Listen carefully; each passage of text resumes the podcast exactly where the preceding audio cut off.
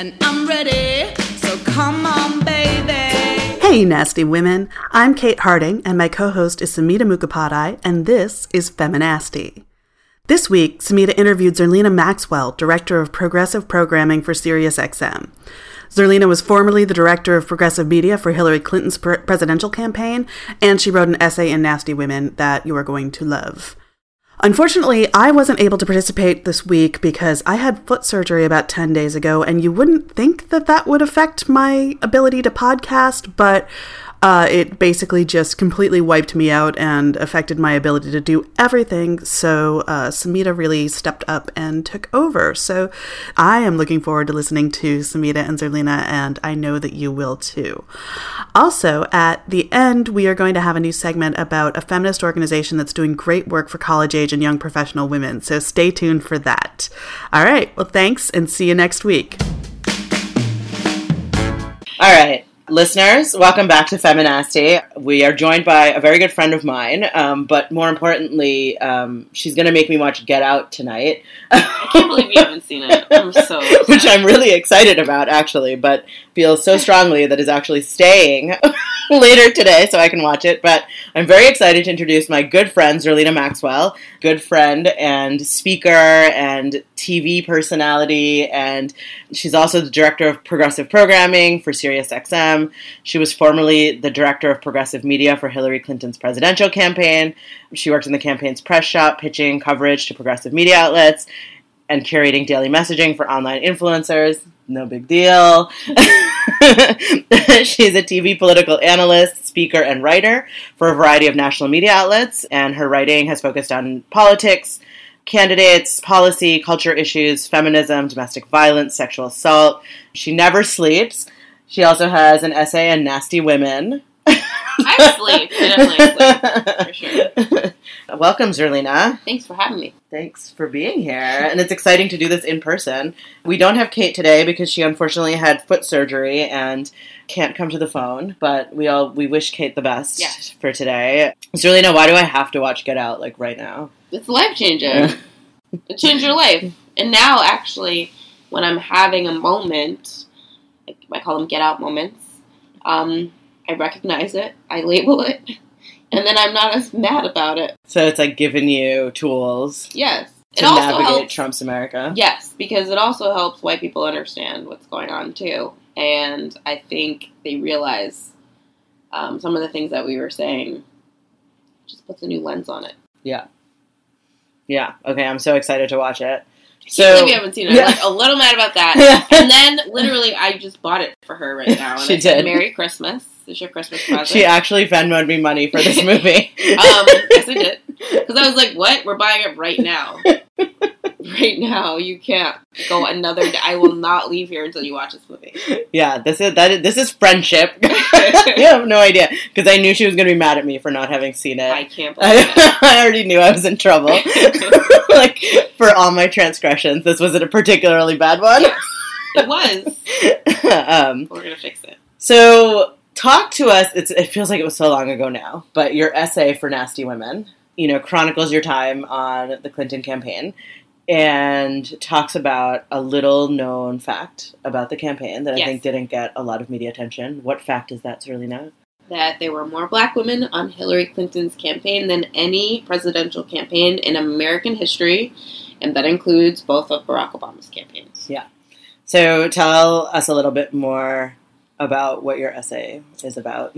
Well, you know, there's a lot of things that I could have written, I think, post campaign, because I, you know, immediately, maybe the Friday of the, ele- the week of the election, I had booked a trip to St. Martin, which sadly was hit by the hurricane this year, but I knew I wanted to go away. And, you know, when you're trying to plan a trip, you're waiting for people to, to like, coordinate. And I was just like, I'm going alone. I'm just going Mhm. it was already pre-planned, and so you know there's plenty of things I could have written about. But when I was there, I was thinking about a lot of stories about the campaign that I wanted to push forward and make sure people knew. And one of them was the fact that there were more Black women, and that we were in every aspect of the campaign. Even though a lot of people critique the campaign as not speaking to Black people, we were the people in those meetings Mhm. trying to make sure that we were speaking to black people, Mhm. we were trying to address issues that impacted our communities. one of the senior advisors, Minyon Moore, was instrumental in shepherding all of the black people through through what you know can be a very hard thing in a campaign of this size and also reminding us to make sure that every meeting we went in we were thinking about our communities and we are thinking about the people who look like us who Mhm. could not be in those meetings who could not shape policy for a presidential campaign i mean there are things that hillary clinton said that i had i factored into or that i had an impact on Mhm. specifically around issues I care about. Yeah. And so I think it was important to document. That was what I kept, the word that kept bringing through my brain is like, I wanted to document for history Mhm. that Hillary Clinton brought in more black women than any other campaign in American history. And there's a reason for that. I think she's always had black women in her direct sphere of influence. Um, when she was in the State Department, her chief of staff was a black woman. When Mhm. she was in the Senate, her chief of staff was a black woman. And so I think it was critical to be honest about like what Hillary Clinton represents, which I say honestly is, you know, in some ways she could be the face of second wave feminism. Mhm. And I think there are some critiques of her that are fair, but I also know a lot more about her now than I even did when I joined the campaign.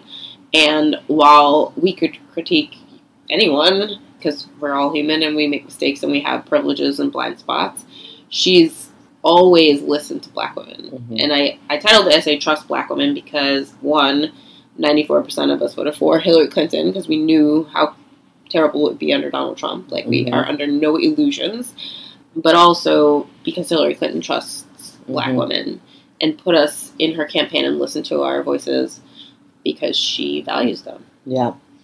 And I love the first line of the essay, which is America, black women tried to save you. You did not want to be saved. I was really mad when I wrote that. Yeah, but it's pissed. so accurate. um, and that makes me think because I know you've talked a lot about. Obviously, a lot of the work you do is on, again around rape culture, but you also write and talk a lot about feminism and specifically Black feminism. You know, and Black women as almost the leaders of feminism and the future of feminism. Yeah. Um, what does uh, first of all, what does Black feminism mean to you? And second, like talk a little bit about that because I have heard you speak on this before and I love it. Well, I think I just try. I mean, the first thing to know is that I'm not the most radical. I would never ever try to be.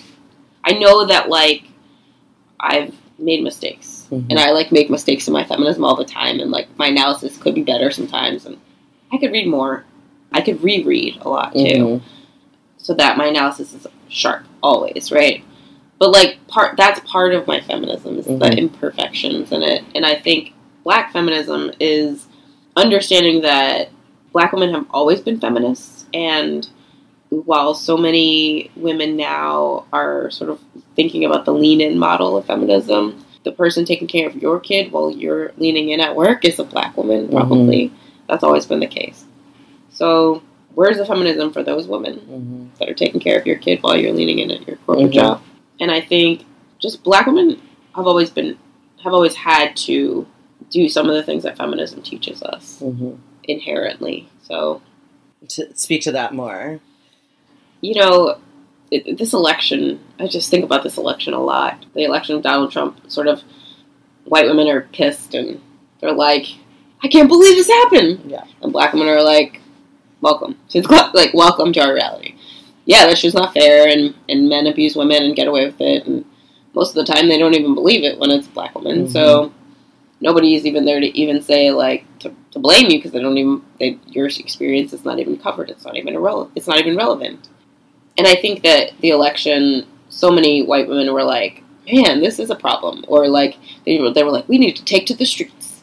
Um, but black women were already in the streets because our children were being murdered, and at the same time, in some in some capacity, some of the traumas that our community experiences is also then abuse that we experience at the hands of black men, hmm and there's no no march for us. Yeah.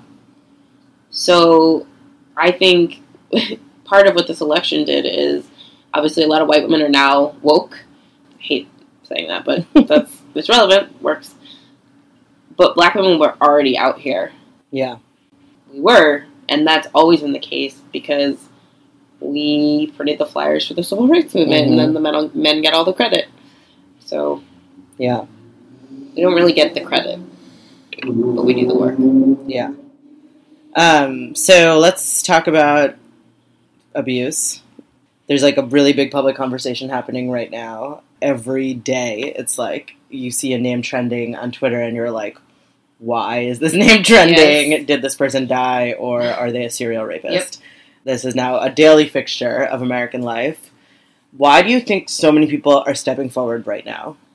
because there's power in numbers, and so I think instead of being the only woman coming forward to say this really powerful man did this to me, and then we're basically going to blame you or care about your story, look into your background, and you're the only one out there. It's easy to dismiss one story. It is mhm. very difficult to dismiss myriad stories in every single industry with people of all races and backgrounds. And so I think women are empowered by seeing another woman come forward to tell her story, and you're like, that happened to me too. And uh, there are some, to, to literally quote quote Tarana's hashtag, but I think also women. I've I've seen articles where somebody is coming forward to tell their story because the person that abused them was outed by another woman. Mm. So say say Har- you know Harvey. I know Harvey Weinstein abused me, and I see Rose McGowan tell her story, but and I want Rose McGowan to be believed, and so I tell my story because I know he's an abuser, hmm and so in some ways I think that you know the reason why it's coming coming out in multiples is because if you're telling your story and I'm telling my story and we're all telling it at the same time, we're more likely to be believed. Hmm and I just really think that we're in a moment where we're actually believing women, um, where we defaulted to disbelieving them before, Yeah. And so that's why so many women are coming out because it's the one it's one moment that we've been waiting for when we can tell our stories and everyone is like, "I'm so sorry, what a Mhm. scumbag," instead of being Mhm. like, "What were you wearing?" or whatever hmm we used to do. I have so many questions because I have you here and I want to ask you all of them. You know, the thing that I have been noticing and writing and reporting on this is this concept where now a lot of women writers have to defend what it means to believe women. Mhm. And you know, what does that mean to you? Like do you are you afraid of this like slippery slope or like what are you afraid of? You know? So I wrote maybe three years now, three years ago for the Washington Post. The title is not great. I did not pick the title. It was no matter what Jackie says, we we should generally believe rape claims. I did Yeah. not write that title. Um, I had nothing to do with it. Within the text of the article, I argue that outside of the legal system, as people, we should default to believing women and supporting them. I still believe that. Yeah. I think when we're not in the jury, actually just defaulting to being, you know, an empathetic human being and saying, "I'm sorry that happened to you. How can I help?" is it would change the world. Not just because now you've actually, you know, helped to validate that person's trauma and experience. They know that they have support in that moment and like they're not alone. Mm-hmm. And I think, you know, victims are re traumatized by our impulse to disbelieve Yeah. people's stories. And so I think that believing women means defaulting to, you know, saying something really simple like, I'm sorry that happened to you. How can Yeah. I help? And it has nothing to do with ruining the guy's Mhm. life. In fact, they're irrelevant in that moment. Mm-hmm. We're not in court, and I'm not on the jury, and I'm not the prosecutor, so nobody's Mhm. going to jail as a result of me just having compassion Mm-hmm. in that split second when somebody is like really vulnerable. So I think for me, that's what it means to believe women. Mm-hmm. And I don't think that any life is ruined as a result of that default position. Mhm. Yeah, that's right. And when you think about any other type of crime, like no other type of crime, do people blame the victim? I, I heard Jamilah Lemieux say it this way when somebody gets mugged, you're not like, oh my god, you shouldn't have had any belongings. Yeah. Like, no one says that. Yeah. And I shout out to Jamilah because that was a very, very good Yeah. analogy. And I think I think we just need to stop defaulting to disbelieving. Yeah. And and that's how I put it because I think and it's clear that we did that and now we're not Mhm. doing that and Mhm. all of a sudden all these women are coming out. That's Yeah. because the culture is different. Yeah. And I think that that's the, the credit for that goes to like feminists who were writing about rape culture in the 70s before we were even here, Mhm. or black women who were investigating, like Rosa Parks, who was investigating the gang rapes of black women in the South when she was in Alabama before she sat down on the bus Mhm. because she was woke before she sat on the bus. Like, that's not, she Mhm. wasn't just tired, that wasn't what was happening. Because black women always sort of had to fight against the abuse of their bodies, and so I Mhm. think that we we get that Yeah. you know you have to we have to default to having like a little more empathy. Mm-hmm. Mm-hmm.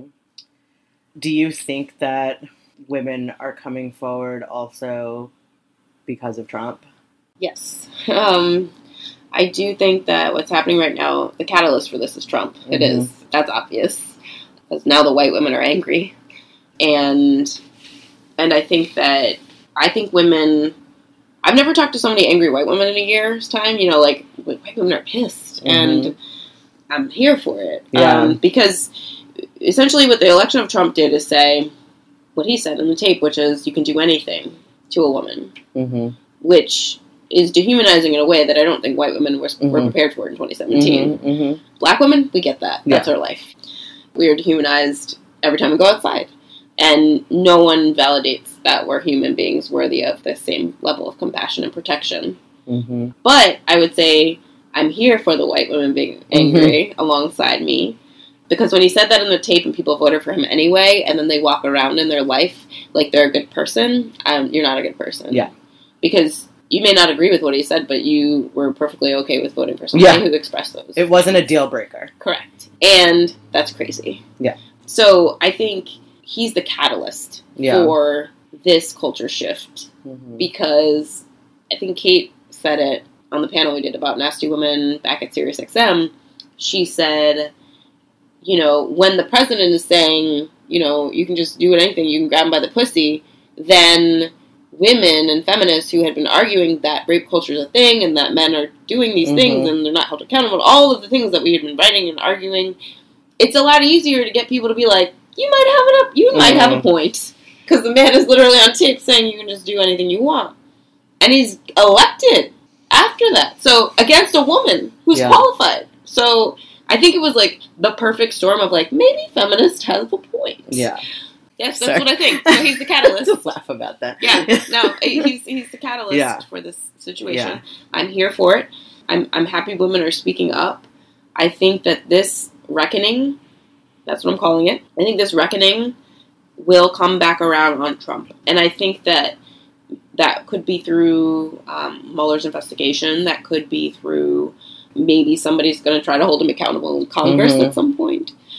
Or maybe we, the media, you know, decides to do some more investigations into additional accusations of sexual Mhm. assault. I mean, On top of the 24 of or the the the dozens that Yeah. are already out here.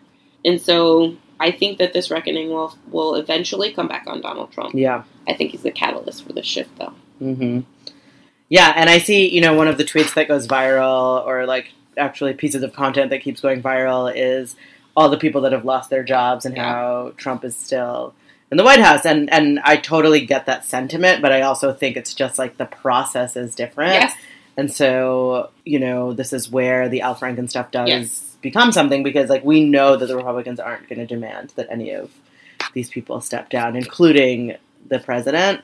So, you know, that I, I just think that piece of it is like that's the long game, Right, like, right. it's not that's they're not going to just budge on that because they're not worried about the bottom line in the same way that No. Weinstein Company is. right. Well, the thing is, is that I've been thinking about this a lot because I've done a few segments this week where they're like, "Is there a double standard in politics?" I'm like, "No, it's different. Like when you're a congressperson, you're not an at-will employee. You're Yeah. an elected official. Yeah. And so when people decided to go vote for Donald Trump, they were saying tacitly in- approving approving of that Yeah. what he said in that tape.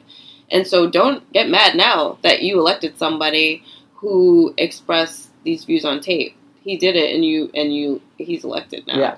Um, and we swore him we swore him in. Like there were probably I mean electors had to vote. Like there were a couple of different periods in which we could have intervened after the election, Mhm. which clearly seemed to be not on the up and up. I mean like the hacked emails coming out the first day of the DNC should have tipped us off that something was going Mhm. on that was clearly not normal. hmm Um, but we just kept it moving and did our conventions and we had the election and we did everything like we always do. And we're like, oh shoot, we didn't really think that the guy who said he, you can grab women by the vagina hmm could get elected. That's crazy. And that's Yeah. literally our reality every day. Yeah. No, that's right. Um, okay, so I have two Oh, questions. But Yeah, I wanted to also make the point that because he's an elected official, because Al Franken is an elected official, essentially, you know, there is no HR department that you can report it to. Mhm. So there's two two things. One, they need to pass the bipartisan legislation Gillibrand introduced, the Me Too Act, Mhm. because they need to change the review and reporting policies in the Congress. But the second thing is we should probably not elect people um, that have these accusations in their background. Mm. All right, so Zerlina, th- we have a question that we ask all of our guests.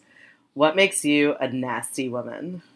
Well, I mean, I think that I, and I've always been this way. I don't know where this came from. I think probably my mother. But, like, I never, I always wanted to know what was going on, and I was always, like, able to stand up for myself. So I would say what makes me a nasty woman is that if I see something wrong, I never just let that go. Like, it bothers me. I want to fix it. Mm-hmm. I want to figure out how to argue to convince other people that's a problem and that they should also work to fix it. Mm-hmm. Like I can't live without doing those that. So I think what makes me a nasty woman is just like I refuse to be quiet, Mm-hmm. even though I'm actually a quiet Yeah. person. Well, little known fact. life. Yeah. um, but mostly it's because I'm thinking. yeah. How to dismantle the If you had the patriarchy. VO, if well, if you had the VO, well, Yeah. I have this joke. So one of my friends is her name is Cleo Wade. She's a poet, and we we decided that because people are always telling black women in particular to smile because if we're not smiling, they're like, oh, "You're not smiling. Oh my god, you're upset." And I'm like, I'm just like thinking about food. Um, and so the joke that I have with Cleo is. I could be thinking about dismantling the patriarchy, or I could be thinking about my next meal. Yeah. Either one, probably 50 50 chance. Yeah. It's one or the other. and I'm not smiling because I'm deep into that thought. Yeah. And particularly when I'm going to eat next. So if you see me and I'm not smiling, I'm either thinking about how I'm going to dismantle the patriarchy Yeah. or I'm thinking about lunch. Yeah. It's true. yeah. True that. True that. Well, thank you so much for joining us. Thank you for having me.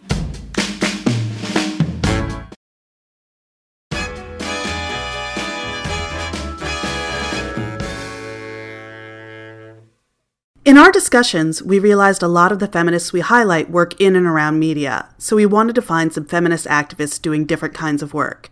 We were introduced to an organization called Feminist Camp, which seeks to educate college aged women on their options post graduation.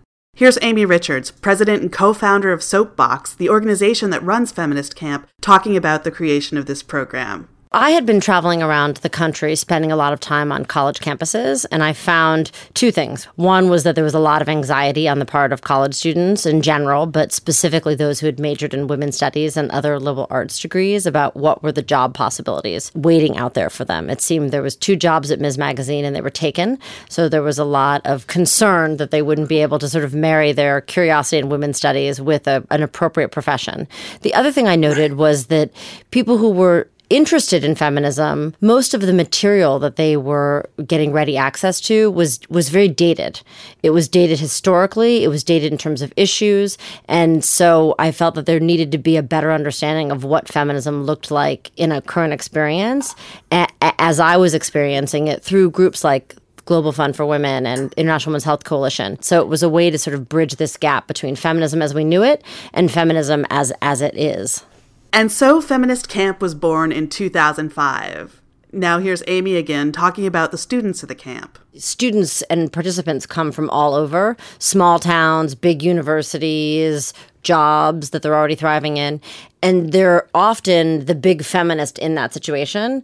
And so all of a sudden, you're taking somebody who's used to being the feminist spokesperson in whatever situation they're in. And then you put them in a room with 18 other feminist spokespeople. And so there's like, wait, oh, wait, you understand that. And I understand that. So the other thing I think that we experience is that even if we're two women who work in publishing in New York City and went to fancy colleges, how we experiencing how we experience feminism is so different regardless Right. of, of who we are. I mean, of, of who we are based on all sorts of circumstances. And so it's getting people to really listen and to hear other people's experience of feminism and validate that and at least respect it for the time that we're together. I mean, I'll just say that consistently people describe it as life changing. And I think mm-hmm. a lot of it is because they get to have their feminism validated in a by a peer group and by professionals. And that that level of confidence i think is the mm-hmm. if we had more people who could experience that especially at that critical moment in their lives i think we would have fewer people later in life not able to speak up because they wouldn't feel like such a loner. When they need to call on that community, it's there for them, even if it's just mentally sort of calling on it in a moment of, I need to remember that that this is bigger than me and that there are people out there who think like I do. So it's it's larger. The effect of it is is larger than we could ever serve in a one week period of time. That effect that Amy talks about goes further than just what's taught in the classes. Carly Romeo, current director of Feminist Camp and former camper herself, spoke to this point. I was actually one of the students who was experiencing the anxiety that Amy was describing um, about 10 years ago. And I went to feminist camp as a camper, which is how I got involved. And I think what we, what I sensed at the time, what we all kind of confirmed in my cohort and what the cohorts continue to report is that the meetings that we take them to, the experiences that we're able to give them, the structured things that we do in feminist camp are you know, beautiful and eye opening and educational. But the most meaningful part of the experience is the the sort of in between times, the times when we're moving from one meeting to another, and they got to connect with each other about you know an issue they're having at ho- having at home or in their work, or just that ability to share your life with other people and have them sort of assume to be able to assume the fact that they're coming at it from a feminist perspective it gives them a chance to like to think about their lives in a different way and imagine what's possible for them if they're you know able to cultivate that sort of community That community gets to build each other up within other unlikely feminist spaces as well, like the tech industry. Here's Carly again. Last year, we just expanded over to Seattle and started doing a camp there. And one of the themes that we covered uh, in the Seattle camp last summer was tech. And we spent an entire day at a company that is one of the top video game designing companies in in the country. And we spoke only with women. They have a women's caucus and i believe a women of color caucus. And we spent a lot of time talking to them about their experiences. And i think the more we're able to tap into those groups as they start unifying in real time we're able to bring the campers to them and you know provide that sort of almost encouragement.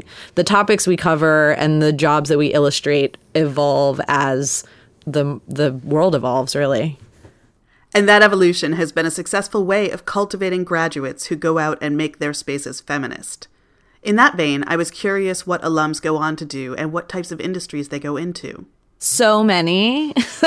Uh, the the list is uh, we have a, a, over 300 alums at this point so it's a really really really long list. It really runs the gamut um, in terms of what they're what they're doing now um, but they all find their own kind of unique way to put a feminist spin on it. We really want to sort of open it up as much as we can and make sure that it's a program that's reachable for as many people as possible because like amy was saying it is life changing in many different ways. And the more powerful feminists we have in the workforce who know how to own their feminism the better position i think we're all going to be in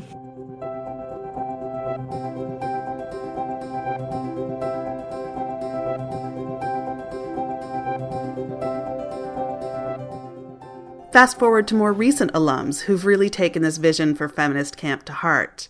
We talked to Aaliyah Canada, a camper from 2016 who now works as an assistant editor at the Feminist Press. She talked about her click moment for feminism. It's kind of an interesting one because I grew up with feminism modeled in my home a lot. My mom was, you know, a top level executive in the 90s. She still is, but she doesn't call herself a feminist. And so it's kind of a word that didn't even really enter my vocabulary until late high school. And then um, this always sounds really weird, but it was like my click moment for feminism, and also for when I realized I really wanted to do media studies. I was watching the movie Mona Lisa Smile, and there's this scene where Julia Roberts' character, you know, is trying to teach art history, and she brings in all of these advertisements, and she starts yelling about how like all of these women have interior lives, but they're only like homemakers and all these things, and I was like yeah, you know what? That is really fucked up. So that was kind of the first moment where I both realized that I don't want to say that I realized feminism was necessary, but that I I became more aware of it as like a concept and that I kind of recognized all of the feminism that had been modeled before, even if it wasn't named. So Aaliyah went to college, she went to feminist camp, and she started to make the spaces she touched a little more feminist. When I did feminist camp, I was working at the Union Square Barnes and Noble and making quietly making subversive displays all over the fourth floor. Um, my favorite was what we called the oppressed society's table, but it was obviously we can't make a sign that says that. um, but it it was just like a collection of writings from and authors from marginalized communities, a lot of feminist stuff, a lot of um, you know Black Lives Matter, that kind of thing So um, yeah, I've I've always been into the idea of making the literary space more feminist. I did feminist camp though because uh, I'm not a natural networker. It's like not a thing I enjoy doing. And I also didn't have a natural feminist community because I didn't go through a gender studies program. Um, I kind of self designed my undergrad and graduate degree. And so this felt like Feminist Camp just felt like a really good way to get like a new feminist community, discover more feminist spaces in New York, and hopefully find a different job because I was starting to reach the end of my time at Barnes and Noble. The feminist community Aaliyah found helped her find that new job at the Feminist Press. Her goal is to continue being a kick ass feminist in indie publishing. I love my current job. I would like my feminist career to kind of to continue in particularly the indie publishing world because I think that's just I think it's a place where it like I can really affect change in a in a way that's just a little bit not easier, but I don't I'm not going to be fighting a billion of the same battles every day. So even if I leave, you know, it's great I'm at a mission based nonprofit. But like, even if I leave here, I'm going to still try to acquire feminist things. I'm going to still try to acquire books that don't by marginalized authors, stories that haven't been told before. And I think you're better able to do that at indies when you're not fighting over like six figure book deals and things like that. Like, I kind of like the idea of continuing to find debut voices or people who aren't as well known because I think I don't know, I just think that's a really important aspect of the movement and the work and I'm never going to be someone who wants to be on like the front lines of a march. I will be very pleasantly in the middle somewhere. But if I can find someone who does want to be like right up there and be the voice, I'm more than happy to find that person and uplift them and help them as best I can.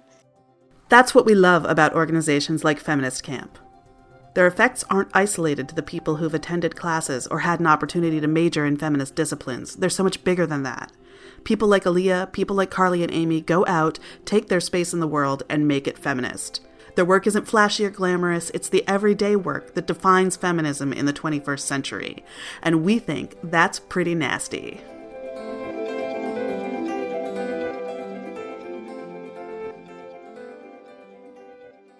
Thank you for listening. Thank you for your comments and your reviews.